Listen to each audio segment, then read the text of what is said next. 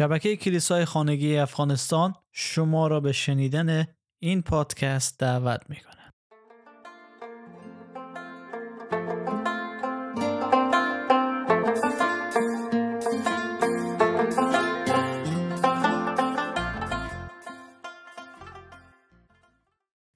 در این سلسله پادکست ها و یا قسمت های کوتاه ما میخوایم در مورد آیات پیشگویی شده در عهد عتیق در مورد عیسی مسیح صحبت کنیم و بعد نگاه بیاندازیم به عهد جدید که چگونه این آیات و این نشانهایی که داده شده بود در عیسی مسیح به کمال رسیده.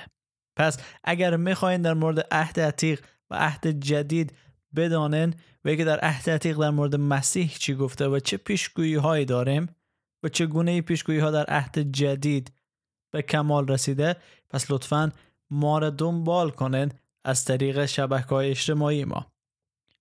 در پیدایش فصل 3 آیه 15 میخوانم: در بین تو و زن کینه میگذارم، نسل او و نسل تو همیشه دشمن هم خواهند بود. او سر تو را خواهد کوبید و تو پاشنه او را خواهی گزید. و در اینجا پیشگویی هست در مورد عیسی مسیح که قرار است از نسل زن بیایه. و ما می‌دانیم که برای تولد طفل ما نیاز به یک مرد و یک زن داره. اما وعده خدا از همون ابتدای گناه اولیه انسانی بود که از نسل زن شخص بیایه که سر ما را چی کنه؟ بکوبه. و تنها کسی که از زن متولد شد بدون دخالت و بدون داشتن رابطه جنسی با مرد، مریم بود که عیسی مسیح به دنیا آورد. و در متی فصل 1 آیه 20 میخوانیم: یوسف هنوز در این فکر بود که فرشته خداوند در خواب به او ظاهر شد و گفت: ای یوسف پسر داوود، از بردن مریم به خانه خود نترس، زیرا آنچه در رحم اوست از روح القدس است. و همچنین در غلاطیان 4:4 میخوانه: اما وقتی زمان معین فرا رسید، خدا فرزند خود را که از یک زن در قید شریعت متولد شده بود فرستاد.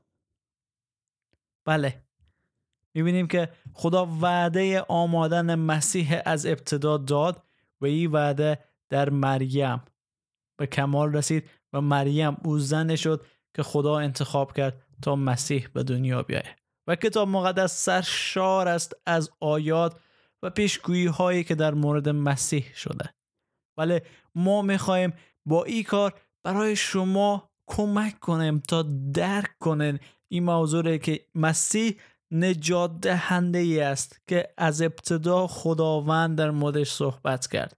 او کلام لوگوس و منجی است که خداوند آماده کرد تا انسان گناهکار به سوی خود بازگرداند.